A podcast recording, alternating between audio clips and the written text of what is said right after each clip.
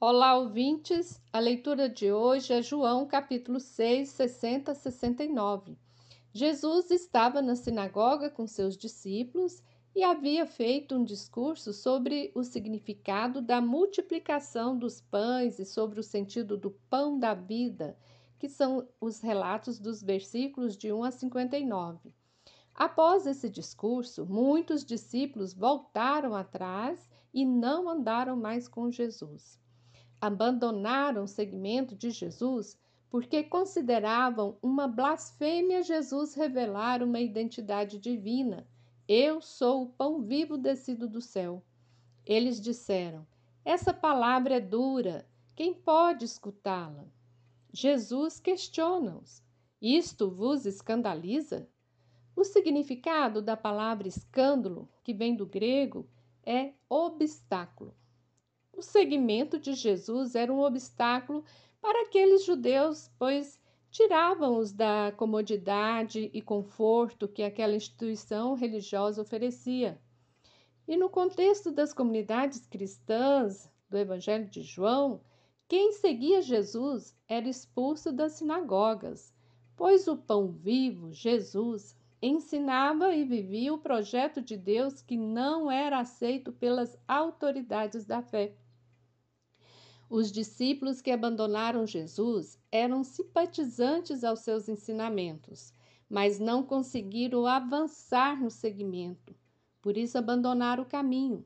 Abandonaram o caminho porque ainda tinham aquela mentalidade da religião da época, de uma teologia da retribuição, que prega a salvação em troca de onerosos dízimos. Esta é a limitação humana denunciada por Jesus: viver segundo a carne, para eles, era duro ter que assumir a essência do Evangelho, que é de lutar por vida com dignidade para aqueles que estavam excluídos. Era mais fácil ficar circunscritos nas sinagogas e templos para orar, para praticar os rituais. O evangelista ensina que para ser discípulo deve seguir o Espírito.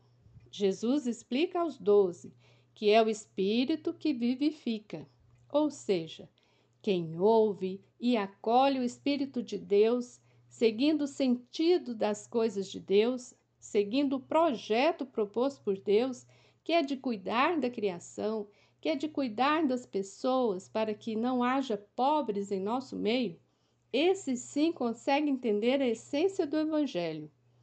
O programa de hoje é dedicado a fazer memória de Dom Tomás Balduino, frade dominicano, foi bispo da cidade de Goiás e fundou a Comissão Pastoral da Terra, CPT.